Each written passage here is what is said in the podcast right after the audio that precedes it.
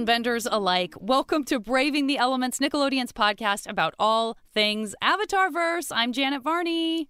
And I'm Dante Basco. And Varney, while I was shooting last week, it sounds like you had some super fans on to argue which bending power is the best. Yeah. And I can't say I'm surprised that firebending won. I mean, it's not really a fair contest, though, you know, with the other bending powers. I mean, when you think about it, what could possibly compete with firebending? Okay, see, now this is why we had to ask the listeners who made the best argument on that episode because nobody on this end of things could be trusted to be impartial enough.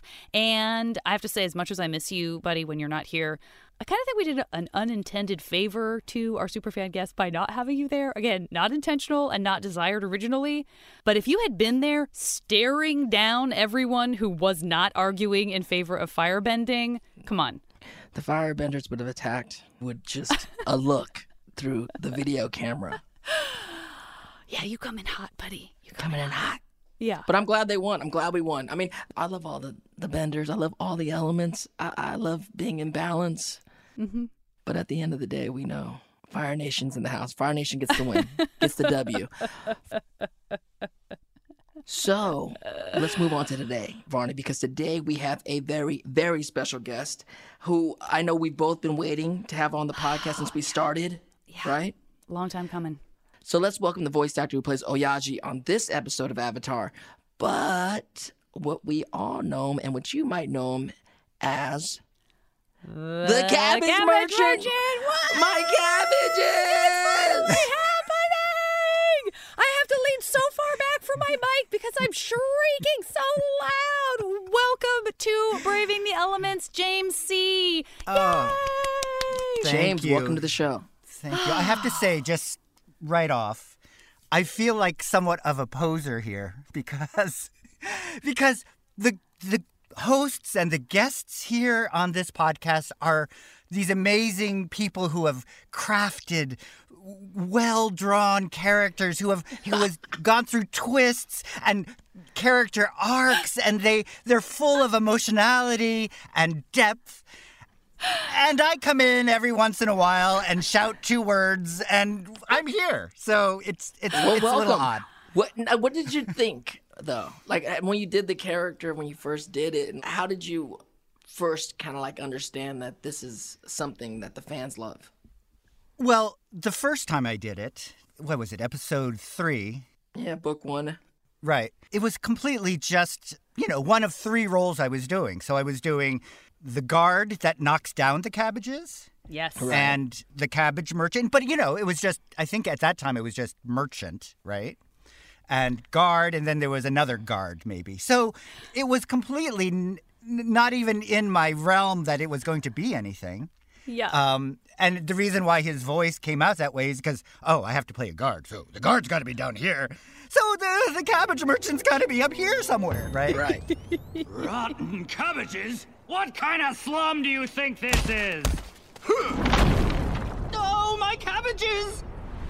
So you know that's about the level of of research and background I did on the cabbage merchant, right?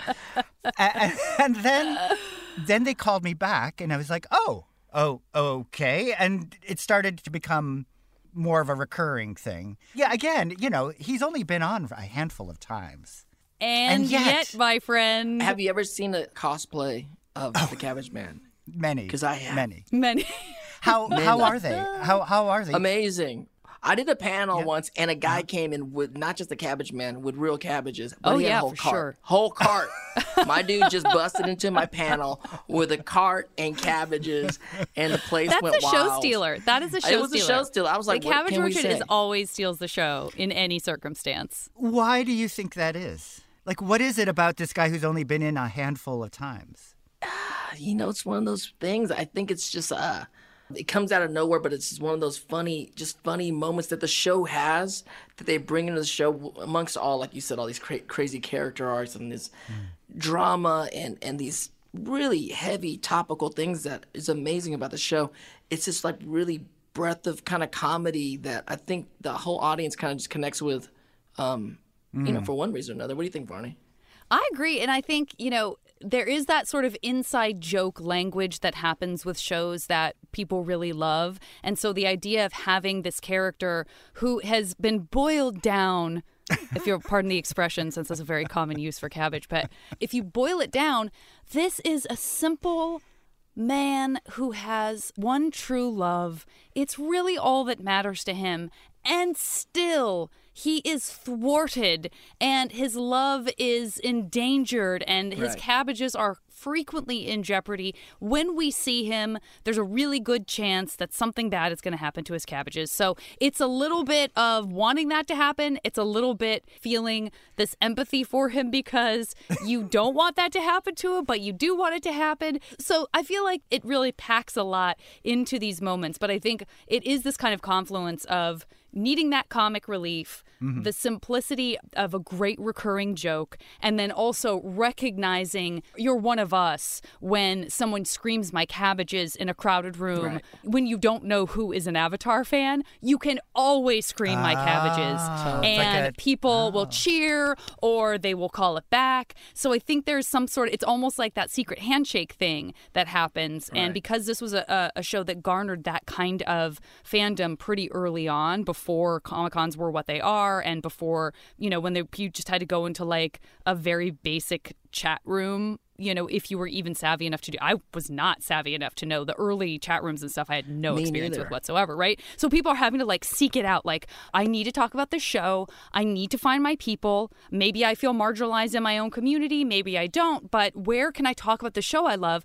You had to like figure out how to get online to talk about it. So I think it's embedded that far deep and that far back is this Right. idea of like the cabbage merchant represents like we're in on something together. You probably did not expect me to do a college dissertation on it, but I definitely just got a degree. I just got a degree right now. I have a heavy concept too. I think you know the show's about these kids saving the world, right? And they're, they're doing fantastic things in this fire, being all this stuff going on. But the cabbage merchant reminds us that there is a cabbage merchant in that world, just a regular person that has to deal with all the madness going on, and we are just us in our world, in the world, are just regular people, and we are in this world too. Yet it, it, reminds us that even though all these fantastic things are going on, there are all these other people that are just living in You the know what? world That's a really doing good their point. thing. You're right. He does represent the every person, and that that superhero stuff, as we find out in the Legend of Korra too, there's consequences to that, right? There's Right. consequences to being a bender. There's consequences to creating a chaos behind you because you're destroying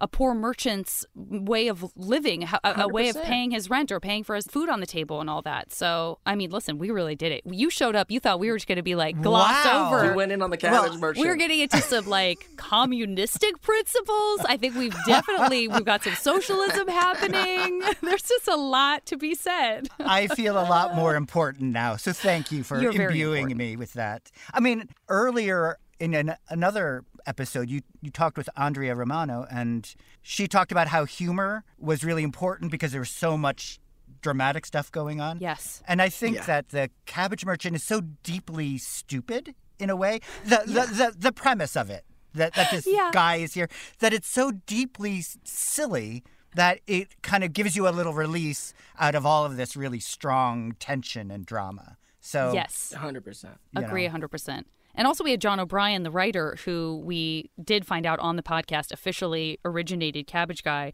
And it was so funny to just hear him go, like, I mean, I knew I wanted to have some kind of a merchant. You know, I probably tried on the idea of some other vegetables, but cabbages just seemed to Broccoli, stick. Maybe it felt the best. And we are like, oh, it's so fun to imagine it feeling so I mean, arbitrary to him at the time. James, there's oh, t-shirts. Oh, indeed. There's cabbage Oh. t-shirts. Oh, yeah. There's there's there's all I've got that. a I Boss mean, Say t-shirt with a big cabbage in the middle. Yes. Yeah. I, I got a oh, Funko Pop. That's pretty amazing. I mean, There's a huge. Funko Pop, which is amazing. Yeah. It is amazing how certain characters pop out and become a part of pop culture, become a part of the zeitgeist, especially of, Yeah. of, of Avatar, the Avatar world, but also of just of pop culture in general. And the characters like this that come out. I- Look, we don't know anything in Hollywood. If we knew, we'd make more of these things. We don't know. It's just things right. happened, and and that becomes important for one reason or another. That's right. I'm the Where's the Beef of Avatar. I'm, I'm the the Clara Peller of Avatar. I might be hard pressed to have the same meaningful conversation dissecting where's the beef. I might not be able to show up for that in the same way I just showed up for the cabbage merchant conversation. Well, and the ironic thing is, you know, so I would come in once or twice a season, right? And once we realized that it was a great show, like once I started seeing it, oh, I was so happy to be part of it. But also, uh, I wanted so much. Oh, can I play that guru? Can I do that? And I really wanted like a, a big, Yes. meaty role. Yes. But it turns out like the cabbage merchant is this like you know, it's like cabbage Christmas all the time. Yeah. Where, where, where right, where it's just lived on, and who knew? The Yeah. cabbage merchant has trumped all those guys. he has his own Funko. All right.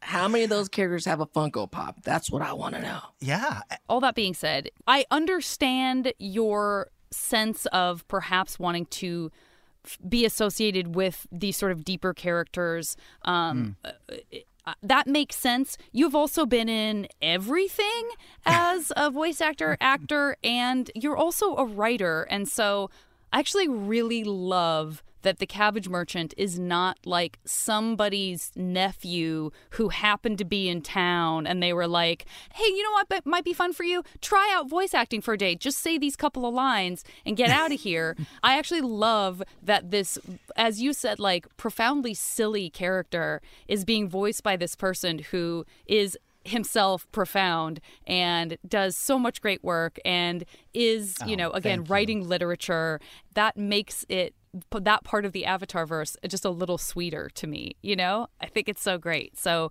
we also admire Oh. you for all of your other astonishing wonderful fantastic work and being a, a delightful human being so um, you're not Oh, just the cabbage thank you. merchant but you are the cabbage merchant and in a, in a way, I felt like the cabbage merchant throughout recording the series because I would just kind of come in, do my thing, and then leave. I have no bearing on any of the action, on any of the arcs. I'm just I'm just plying my trade, you know, the journeyman. So It's very satisfying. Now, the cabbage merchant is famously not a bender. yes, no, James, No. what kind of bender do you think you would be if you yourself were a bender? it can't be a cabbage bender. That's that's not a thing. mean, you're a a magical bender to a ability degree. to have You the could wield them? d- yeah. In another universe, I'm sure he's bending cabbages and he's Right. using cabbages as Right. weapon. right. I mean, he is in the Earth Kingdom, and so that's like how the swamp benders were bending the, the vines.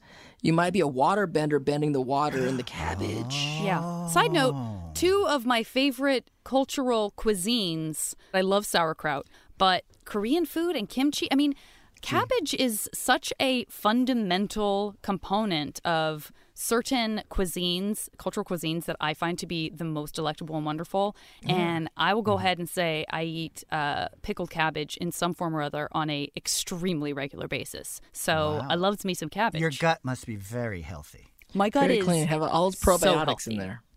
I'm swimming in probiotics. That cabbage is bending my gut in the most healthy way. I knew that you were going to ask me this question, and I was really surprised because I thought I would choose water. Um, I'm a water tiger for my astrological year, Oh, and I yeah. realized though that I I'm very d- drawn to the earth bending. I don't know, just watching all the things you could do, especially if you're a metal bender as well. Yeah. and land is always around. You don't have to wait for, you know, Pretty some good. And Yeah. uh, you can protect yourself. You can transport yourself. So I, I would have to say Earth. That's Yeah. cool, James. It's great. and you know what? Uh, Gene You should Luen give Yang. firebending just a little bit of a, you know, investigating a little Listen, he's always going to try to bring you over to that bit. firebending side, but I feel like James knows what he's talking about. And Gene Luen Yang also said about earthbending the idea of the permanence of it when you want it to be permanent. Like water sort of goes back to being water, or, you know, Right. fire burns out. Whereas if you create this, you know, iconic giant mountain or the city of Omashu, it's there, baby. Right. Like That's it, cool. it lives on and is and is like a work of art that sort of exists outside of yourself. So I think even then Mm-hmm. we said, oh, it's interesting because as performers we're very ephemeral. So there is a sort of air, fire, water quality Yeah. to the performance. But if you're a writer or a sculptor or a painter, there is this. I mean, obviously there's a performance that's recorded, but that's a little different um, than having Right. you know this piece that's out there in the world that is like tangible. So I think the earthbending thing Mm-hmm. Yeah. makes a lot of Sculptors are sense.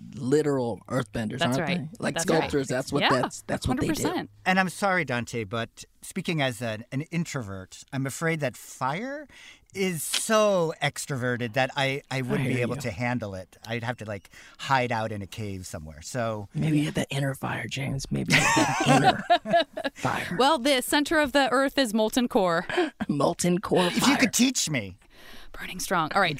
You guys want to get into our little recap of Avatar Day? And Let's go into Avatar Day. I thought it was going to be such a fun Avatar Day celebration, but it it's, wasn't. I was it? know. it's very misleading. It's right in the title. It's very misleading.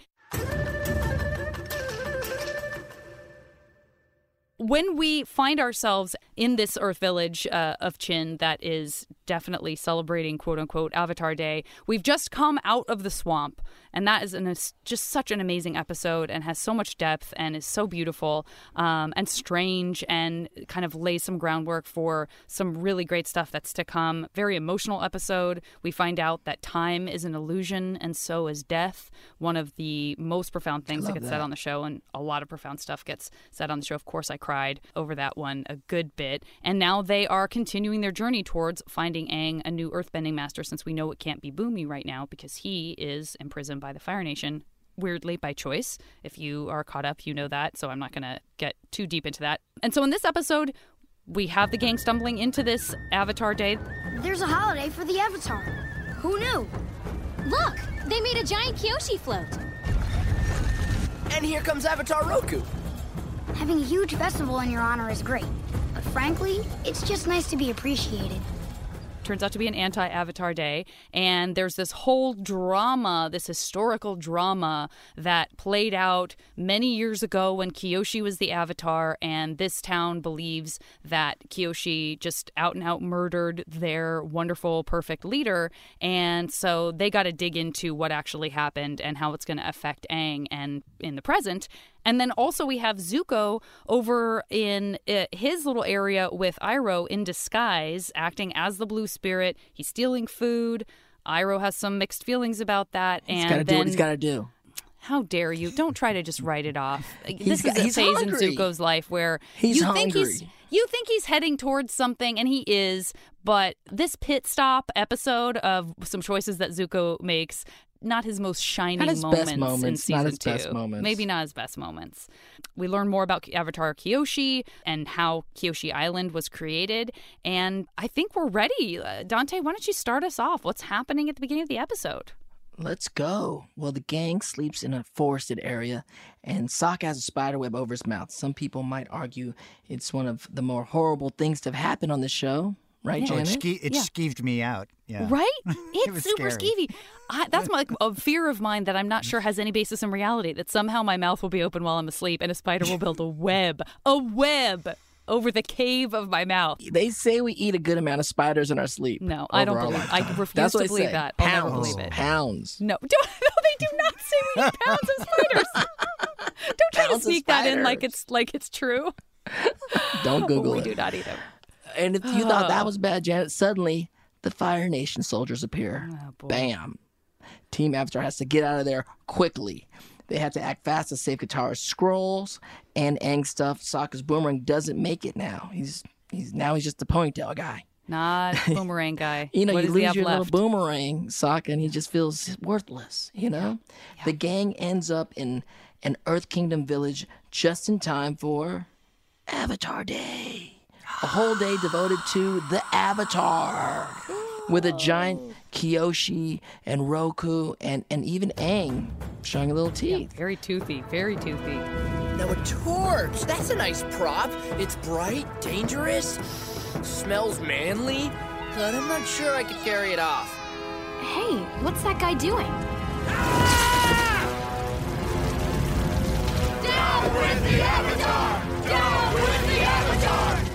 And then they're all set on fire. I was like, whoa, whoa. What's happening here? Avatar Burning Man happening going on right now. Could you imagine seeing like a sculpture or something uh, erected to you, which would be already kind of, oh, that's odd. And then like, Yeah. now we're going to set it on fire. You're like, oh, Are we gonna dance around it now? What are we doing? Egg try yeah, he sort of takes it all in stride, even when he's just seeing the giant statue. He's like, I've never seen a me that big before. And then yeah, it is immediately just they're all just set on fire. Now, elsewhere, as these guys suddenly just are confronted with the exact opposite of what they thought was going to be true about Avatar Day, elsewhere in the Earth Kingdom, we see that that blue spirit is indeed up to his old tricks. You know what? I realize I don't even know if his old tricks included stealing food and supplies. yeah, supplies. that's not his old tricks. his old tricks was stealing the avatar. it still seems more noble than just like stealing someone's hard-earned snacks. Um, and he brings them back to Iroh. They're in a cave, which is even a step lower down, uh, arguably, than where they were when they were just sort of hiding out in you know little huts and villages and stuff. Now they're full on in a cave, and Iroh is you know he's not loving it. Till he takes a bite of a pastry, then suddenly he feels pretty okay about Zuko stealing this food. Can't blame him. He loves a, a, delicious meal. Uh, back where the avatars are being burned, Katara can't stand it, so she just decides she's got to waterbend that fire out. And Aang, then kind of propelled forward by Katara and never wanting to leave her in the lurch, also sort of he appears and clearly airbends and is in front of his own giant thing being burned in effigy or whatever and says, you know, I'm the avatar. This is me. You guys are doing this and I am here. And you sort of think maybe there will be a moment where people go, ooh, um, Awkward. uh, what happened was, uh, you know what? Maybe we do. But they are relentless. They don't care. They are booing him. They're like kind of mooning him. No, maybe there's just like a like a raspberry sound that gets made. But um, Mayor Tong is just immediately like, no, we absolutely don't want you here. You're not welcome here. We can't trust the Avatar. Uh, you did something very, very bad in a past life. And um, I also just wanted to quickly point out while we're talking about that giant Aang statue is that they've got his hand holding, I think it's a ball of air that he's known to generate and travel around on, uh, otherwise known as his air scooter. And it reminds me of like when we see cosplayers bending Aang, sometimes they'll have a sort of handmade ball of air represented in some way. So I, I thought that was kind of great. Was like, oh, his little ball of air. Sure, nice cosplay. And and so we find out that Kyoshi quote unquote murdered the leader of this village, Chin the Great. But Aang's like, I can't believe this. I cannot believe that Kyoshi would have done something like that, that it would be that simple. Please let me prove my innocence. I'll stand trial, I, whatever needs to happen. And I think he has some confidence that he's going to make bail at least, but they don't take Water Tribe money, so he is definitely in jail. Sokka thinks, like, why don't you just airbend yourself out? You know, we, you're the Avatar. You know you can do this. And he's like, no, that's not going to help things. The way they are now, people don't trust me. I'm the Avatar. I can't use my powers on this one. I have to rely on the two of you. You've got to go out there, gather what information you need to show that that can't be the story. It can't be as simple as that. Good luck solving that 370 year old mystery. And don't worry, Sokka is super into being a Sherlock Holmes of the Avatar verse. so he is uh, on top of it we hope. And then, really quick, we zing over to where the Blue Spirit is. I guess he's basically become a stagecoach robber. I mean, there is this kind of greedy guy who's just counting his gold in a stagecoach. I think the Blue Spirit essentially like rips the top off and just takes that little chest of gold. And he's got a, a nice box of gold pieces, so I'm sure he'll be able to get some fun stuff with that. I'm still not loving what's happening there. Uh, James, tell us more about what's happening with Sherlock Sokka and uh, Katara back over with those guys.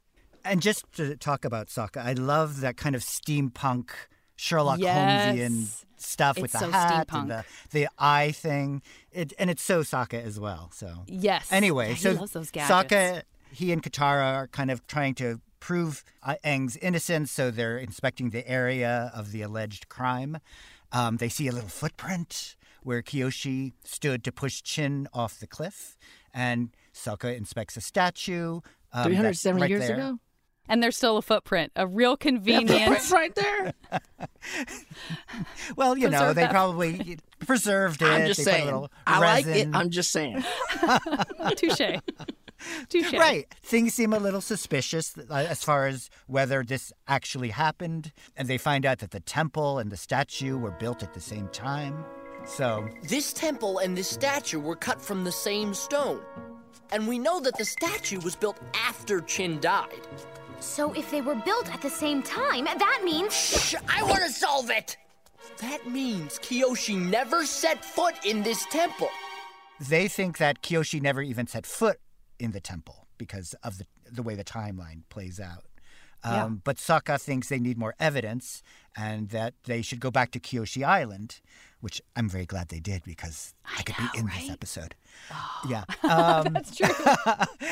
and then we cut back to Aang, and uh, he's in the cell, and his cellmates are an elephant mouse. Is that is that what it is? An elephant mouse? I think so. I mean, it's definitely like elephant mostly a mouse? mouse in mouse size, but it sure has an elephant looking trunk. So, elephant Which is really cute, actually. It's pretty cute. And Oh, it's it's, pretty it's, cute. it's cool to take the biggest animal and the smallest animal and put them together. yeah, they had to see what would happen on that one. And then on the human side, there's like this really intense dude that has a bald head and tattoos, and he kind of bonds with Aang over the bald head and the tattoos. So it's That's kind right. of nice. Now it's time for Sokka and Katara and Momo's triumphant return to Kyoshi Island. Foaming mouth guy can't believe it's happening, Foaming but mouth guy. but there's no Aang. Katara tells Oyaji about how the town of Chin considers Kyoshi a murderer. Oyaji is going to take them to Kyoshi's shrine. It's impressive that Sokka waits as long as he does to ask about Suki, because Suki, yeah, you know. Yeah, that's right, because we were there, Mm-hmm. Yeah. Kyoshi at Suki. Yeah. So what's going on with? Not that I care, but uh, how's Not that I uh, care, but I have a friend around here. You know her? Have you seen her or anything? But she and the other Kyoshi warriors are fighting in the war. Bummer. Yeah. The relics in the shrine are very connected to Kyoshi's spirit. Her feet were huge, but the footprint was small. Hmm. Hmm. Katara's really spoiling Sokka's Sherlocking by deducing things before he does. Yeah. But shouldn't we check back in with Aang in jail? He seemed like he could be in some real trouble. Okay, yeah. So we saw this prisoner with his bald head and his tattoos, and it's kind of hard to tell. You know, James, you pointed out, it's like, is he complimenting Aang on his tattoos and bald head, or is that like the inse- like the beginning of taking someone down? Like, is it going to be a good thing or a bad thing? Not to worry, because Aang is fully kicking it with all the other prisoners. Turns out they're super cool and supportive. They might look a little intimidating, but they are completely on board for whatever it is that, that Aang's talking about. And then it becomes clear that Aang has actually told him about his feelings for Katara. So he just laid it bare. He's just sweet and trusting, and these guys fortunately proved worthy of his trust. He has said it like, What do I do? And they're like, No, you got to be honest about your feelings. You got to be honest with this girl about how you feel.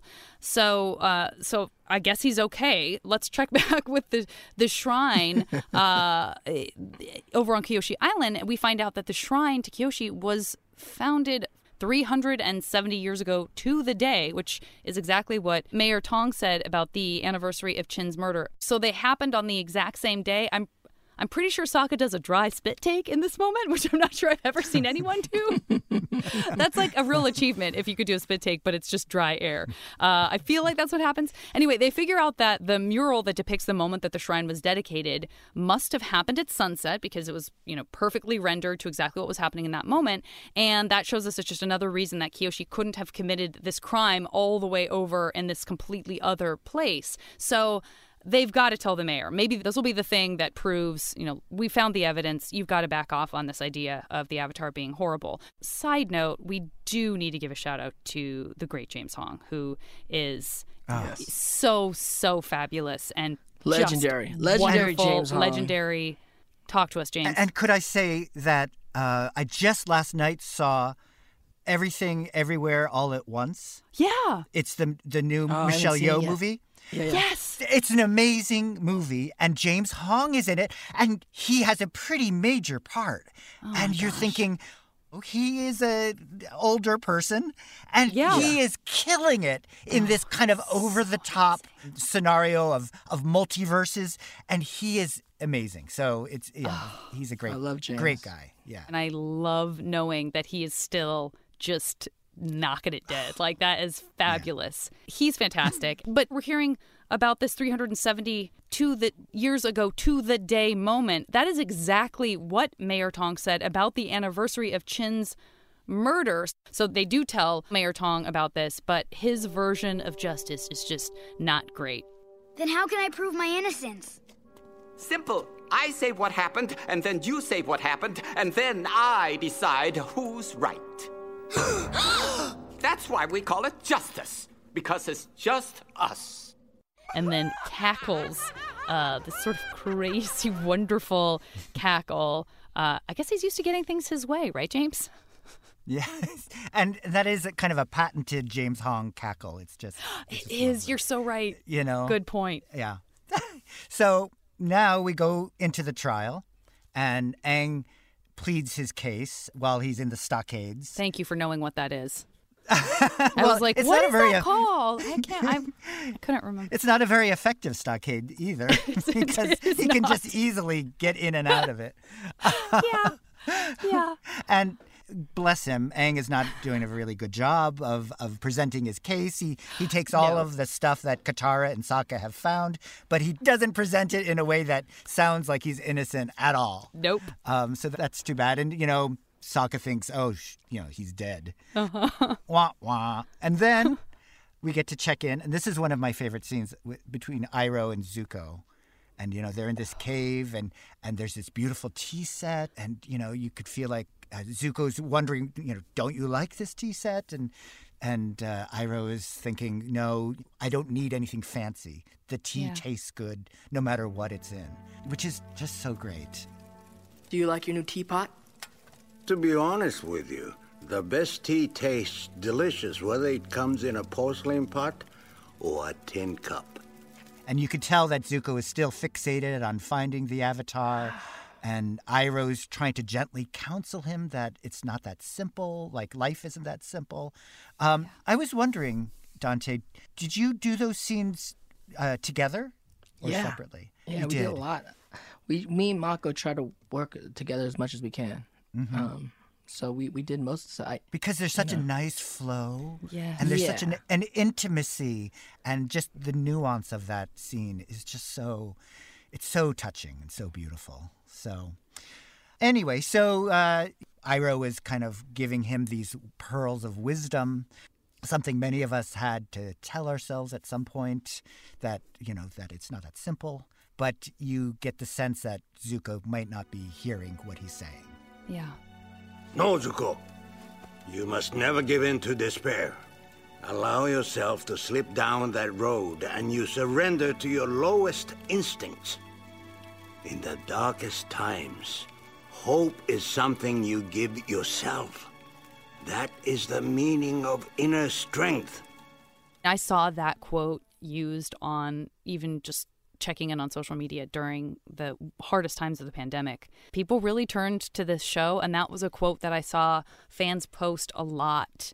Um, That they that that was something they really needed uh, to hear, and so it just shows you, you know, oh, this kids show that was so much more than a kids show, and Heaviness, remains so much more than a heav- kids show is the you know, bringing you those quotes that you can sit with and feel comforted by, even in things that are happening today. And I love how timeless that is. And you know, and you also get the sense that Zuko is hearing it, but we don't know how he's going to react to it. Yeah. right. And that's a great way to kind of cliffhang that part of it. Yes. Yes, indeed. From remembering the scene and remembering just Mako. And it's very interesting as you kind of grow up. It's like one of those characters, like when you're young, you're very Zuko. And then as you get older, years later, it's like you're very Iroh. You know what I'm saying? There becomes a, there's like that switch in what goes on in that. life. And it's great. I love that. Anyhow, we go back to the trial, and Katara's trying to fix Aang's horrible testimony by summoning Avatar Kyoshi herself. And it's uh Aang and Kyoshi's clothes. Which is funny. And of course the makeup. And you can't just show up in the clothes. If you're gonna do a Kyoshi, you gotta That's right. you gotta wear the makeup. That's he right. has a very beat mug. Uh-huh. I know, I know.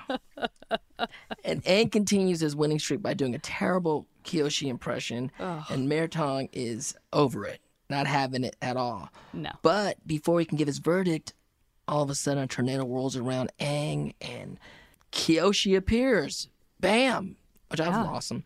Thank goodness. At first you're like, good, here it comes. Yeah. But then it turns out she did kill Chin, who was horrible.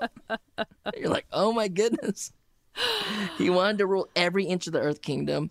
Kyoshi split off her homeland from the mainland, which is a big deal, but she didn't actually kill him. He ends up falling off the edge of the cliff. She certainly created the opportunity for that to happen in that She she, fully separated a giant swath of land and turned it into Right. an island and he like petulantly kind of He was too he close to the boundary line, and then he Yeah. caught, you know. And not to get too political about it, but it just kind of mirrors a lot of what's going on Oh, so ah. much. these days, So right? much. With people who are wanting to be autonomous, you know, rule Yes. themselves, and the larger country trying to absorb them. Very much so. Absolutely. Beautifully pointed out. So we have this confession, so to speak, in that Kyoshi appears and she definitely doesn't say, you know, guess what? I'm here. Everyone could stop worrying. I definitely didn't do this horrible thing. Instead, she shows up and is like, "Yeah, I did it. Um, I'm going to go ahead and own that. Uh, this is why this happened." And and then she's gone. And Aang is sort of, you know, coming to. He was he sort of just checks out when Kyoshi's in, and uh, Katara unfortunately has to be the one to tell him that uh, Kyoshi actually kind of confessed to the thing that she's been accused of. So this has not gone the direction that we thought it would go. Instead, he is continues to be in trouble and now has to face the wheel of punishment. It's like, and now I'm going to jail. Oh, the stuff that's on that punishment wheel is so good. It's like there's so many different things on that wheel. It's like get eaten by a shark, get this happen, get that happen. It's a really, really funny wheel. Everyone wants it to be community service that Aang gets. Unfortunately, that is not what happens. Again, you sort of think like, oh, I see where this is going. He did get the wheel of punishment and he is guilty, but it's gonna land on community service. Surely Right. that is going to be what happens. But no, uh, he doesn't. Meanwhile, Zuko comes back. He's taken some time away from Iroh. He comes back to Iroh. He says, Uncle, I thought a lot about what you said. You did? Good, good. It's helped me realize something. We no longer have anything to gain by traveling together. I need to find my own way. and again, much like the parallel world of what's happening with Aang, where I think as a viewer, we sort of have an expectation of where this is going to go. The expectation for me, at least, and you can, I would love to hear what you guys think, but you know, he comes back and says he thought about it. My expectation is Iroh's right. We all know Iroh's right. Zuko just needed a minute to figure out that Iroh was right, and he's going to come back and say, Yes, I figured this out. And instead, he tells Iroh they shouldn't be traveling together anymore. They're just in different places. They want different things. Iroh doesn't understand Zuko, and it's not going to work. And it's awful. It's heartbreaking. It's so heartbreaking. Oh, I'm so mad at Zuko in this episode. I'm still so. I gotta have some patience. He needs some space, Ron. he He's needs gone some through a lot. He's got He a can't lot to have learn me or Uncle yet. Iroh with me on this one. We're not. He's in an outlaw state. He's upset. Mm-hmm. It's a process. Yeah. Well, And I love how Iroh doesn't try to persuade him more, Yes. doesn't kind of Right. strong arm him. He just realizes that this is what Yeah. Zuko needs at this moment. So uh, Yeah. that showed great wisdom. ugh, Iroh. Wisdom and grace. Iroh. Yeah. You're absolutely right. I mean, he sends him, he even gives him the ostrich horse. So, as we teased before, back in Chin, Aang is spinning that wheel and he lands on boiled in oil. So, that's not Right. great. And as I No. mentioned, if you have that Avatar art book that we talk about all the time, you actually can see and, and enjoy the punishments a little bit more. Bed of nails, whipping post, boiled in oil, eaten by a shark, razor pit, mauled by a bear, burned at the stake, and community service. So uh, before Aang can meet his fate, however, so here's our Deus Ex Machina.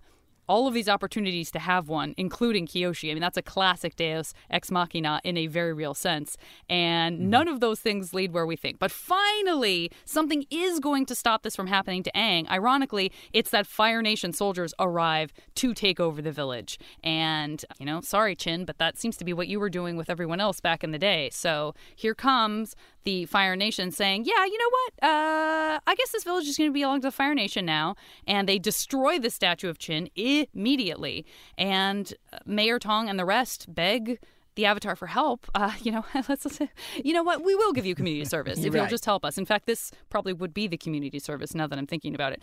And Aang does fly right into action. He even uses Kyoshi's fans, which I think is really fun to get to see an airbender using Kyoshi's uh, weapons. Very, very cool. And we now know because they've sort of claimed it, they've shouted out their own name, that this is actually a very specific gang from the Fire Nation called the Rough Rhinos. And they are out to set the town on fire. It's awful. Katara definitely also steps up and is not going to see this village burn. Sokka does his own part too. Of course, he doesn't have his beloved boomerang. And just when he needs it most, guess what? He gets it back because it was taken by the very Fire Nation people that were there trying to sack the village. So there's his boomerang. It's a beautiful moment, beautiful karmic moment, and he gets to use it. And Aang is facing off with the kind of roughest of the rhinos, and it's a real fire versus air thing. Very, very, very glad to say that Aang wins in this situation. And Mayor Tong declares a new kind of Avatar Day to commemorate. From now on, we'll celebrate a new Avatar Day in honor of the day Avatar Aang saved us from the rough rhino invasion.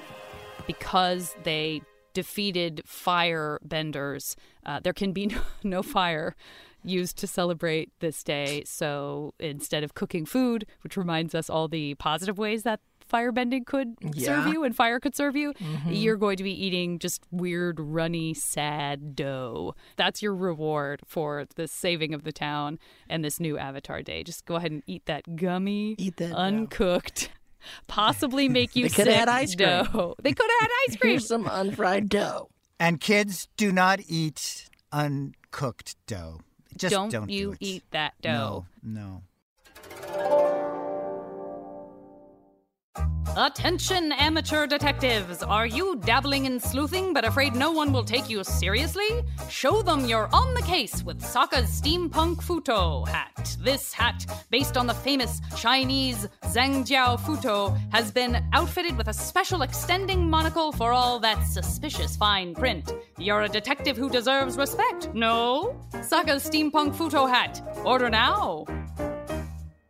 Uh, so that's the episode. It's a good one. I feel like, you know, my takeaway, and I'm sure you guys agree, is, you know, everything that happens on the Team Avatar side is is all great and moves the, the action forward in some way. But what's going on with Zuko and Iroh is the real The drama's going on. the on. real dra- drama I mean, of the episode, yeah. right? It's part of the arc that's happening. I think at this point when we first saw it, we didn't know the arc was happening. We were just thinking, I mean, Zuko could really go to the dark side now. If he met Azula right now, if she didn't kill him, he'd be like, you know what? Let's just let's Ooh, just maybe go so. all, I all way shudder to think. I don't think we had a ton of new hybrid animals that we discovered in this episode. Um, it's just things we've seen before, unless I'm mistaken, listeners. If I'm wrong, please, please correct me via social media. But James, we do love to do something at the end of our recap episodes Yes. where we discuss who we think had the most valuable bending moment in the episode and Oh, who had the most oh. valuable non-bending moment in the episode. We never know what we're going to say, um, so and I'm always interested to hear what comes up organically for everybody after we've had this discussion. How's everybody mm-hmm. feeling? Most valuable bending. know. There's a lot of more non-bending than bending in this episode. This is not I a think you're right. big bending episode. Yeah. Well, but the here we background go. of Kyoshi using her wind power to to separate the Separate. island, Yeah. and then coming back in the present. I think she's Right. the MVP of this episode Yes. as far as bending is concerned. Love it. Yeah. I think you're She did come absolutely back. right. She didn't really leave Aang with a lot of answers. she was just like, 370 years, I did that. Peace out. Later, deal with it. like, what? You're like, why did you come Yeah. back and say that? Oh, Like, why would you come in here and tell me that story? That's not the story I wanted to hear. Remember how they said I did this thing? I did. Peace. Oh, Is this no. the first time that a past avatar has come up without him like going into an avatar state, or No, Roku's come and got him. oh he has? But that's an interesting one. And I think I even remember asking about that during the record because it's when in the deserter, when, you're talking about Jeong Jeong? yeah, so Jeong Jeong, he thinks he's seen by Roku. Well, like Roku appears and says, You will teach Aang how to firebend. You don't want to. You say you're not going to, but I'm Avatar Roku and I'm telling you, as a fellow firebender, Right. you will be doing this. But my argument was, is that true? Because in the end, he doesn't end up becoming Aang's firebending teacher. But I think when we were talking about it, we decided no, he still had to learn that lesson. Aang still had to learn a little bit of firebending so that he could be too excited about firebending with the wrong firebending teacher. Katara had to get burned so that she could find out that she has the healing power of water healing. So it's this whole kind of series of fateful events. Anyway, Right. so long story long, James, I think the answer turned out to be uh, this is not the first time the Avatar has just sort of conjured itself without Aang being in the Avatar state. I think that's the self, his only other time. yeah. Okay. It's a great question. We both agree with you, James. Let's give it up to Kyoshi. And I love, again, you're so right about the earthbending and this sort of gravity. I mean, again, I just keep using these metaphors that are uh, way too on the nose, but they really give you that time to feel the earth being pulled apart and just the intensity of that as this island is being formed. I think it really lands. It really, really works. And it's a great moment and fascinating to think about. Oh, okay, so that's how this became an island. We might have thought it was like volcanic activity, like we usually think of when we think of islands being formed. No, in fact, Kyoshi did it to protect her people. What about? And Dante, you warned us there's a lot of really important non bending stuff that happens in this episode. What do you guys think is one of the, if not the most important non bending moment? I mean, like you gave that lesson about Uncle Iroh. However, it didn't actually work for Zuko in the moment. Doesn't mean it's not a great non-bending. It's a really classic non-bending moment. It's like one of the most popular lines from the show, and like you said, a lot of people quote it all the time, and it means a lot. But it didn't really impact Zuko the way that we all thought. Didn't it though? Well, All of that goes in the mm. bank. I think all of that It's in the has bank. to. when you talk about the hero's journey, you always need to separate from the mentor. you have to. So even though it wasn't the intended consequence of his words, it did propel him to make the break. And I think that's that was really important. See, this is why we have writers on the show because they remind us of the the hero's journey. this is why we have the with it. Cabbage Man on the show. You didn't know Cabbage Man knows that, but he knew it the whole time. And P.S. Great job as Oyaji. Great character. Oh, Super thank fun to see him in there. Yeah. A lot of people may not make the association because they're so fixated on you as a cabbage merchant, as we understand, that you did a wonderful, wonderful job in this episode. And it's it was so fun to go back to Kyoshi Island. I'm always on board for a trip Yeah, back to Kyoshi too. Island for sure. Tough not to see Suki and the Kyoshi Warriors, though. pu- fun place to Reminds you there's a war going on. You know what I mean? No, Sokka, you can't just see the girl you like. There's a war happening. She is out there risking her life. It's a super bummer thing to end on, but nevertheless, Sorry, Suki. nevertheless, uh, this has been such a treat. Oh my goodness, James, I hope you'll come back on the show. You're wonderful. Oh, you guys are I I can't tell you how much I'm blown away by your performances in this universe. I'm tongue tied because you guys gave me so much when I was watching it. So to see you in person is just wonderful. Oh, thank So you, James. Yeah. See, Zuko will live up to his firebending cool guy reputation. I will only exhibit the dorkiest, most awkward moments that Korra has, and and I'm and I'm great with it. And I'm great with it. Where can people find you? What should they be checking out? What are mm-hmm. you excited about, proud of? Anything that you would like to send people off to enjoy and cherish in your canon of work? I'm currently recording more of this show called Stillwater. It's for younger kids, and it's just a wonderful series about being mindful, about owning your feelings and, and understanding your feelings. It's it's based on Zen shorts by Jon Muth.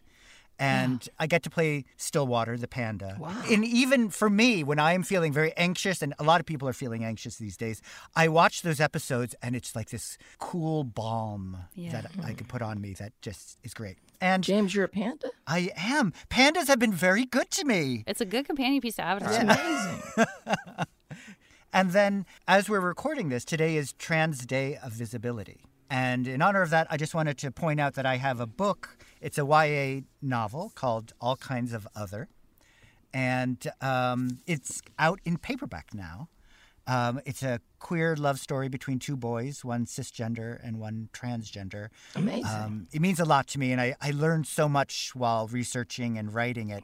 So if you're at all interested in the subject, it's it can give you a lot of uh, good advice and perspective on the whole. I'm so excited that you've written this book. I cannot wait to read it. Oh my gosh, what a fun treat for us all. and I'm impressed. The Cabbage Man wrote the amazing book. That's crazy. I've got to do something in between harvesting and Harvesting Selling. and after the farmer's farmer's market. There's some time to write books. There's sometimes, especially when your crop is decimated, you got to do something. You got to do something. I love it. I know that this is a, an audience of people who are going to take that and run with it and read the book and cherish it. And we're talking about a show that already broke through some boundaries and some ceilings Mm-hmm. that it was ahead of its time in doing. And so, what a perfect way to move through the end of this episode is to give people something else to cherish in that way. So, thank you, thank you, thank you, James, so much for coming on. I suppose someone will probably yell at us if we didn't let you just say my cabbages. So, if you feel like you want to tag the episode with that, um, I'm sure people wouldn't hate it. Feel free. All right. I don't want to blow up the mic. So going to go down a little bit. All right. You ready? Ready. My cabbages! Yes. Yes. So satisfying. Thank Everyone, you. thank, Thank you you. so Thank you. much. Thanks again, James. We will talk to you next week on Braving the Elements. Thanks for listening to Avatar Braving the Elements. And make sure to subscribe and please leave us a review. It really helps the podcast so much. And me and Janet really appreciate it. You can follow me on social media at the JV Club on Instagram and at Janet Varney on Twitter. And I'm at Dante Basco on both of those. Next week, we're talking to the voice actress who plays Zuko's girlfriend, Mai. Of course, we're talking about Cricket Leigh. We'll see you next Tuesday on the iHeartRadio app, Apple Podcasts, or wherever you get your podcasts.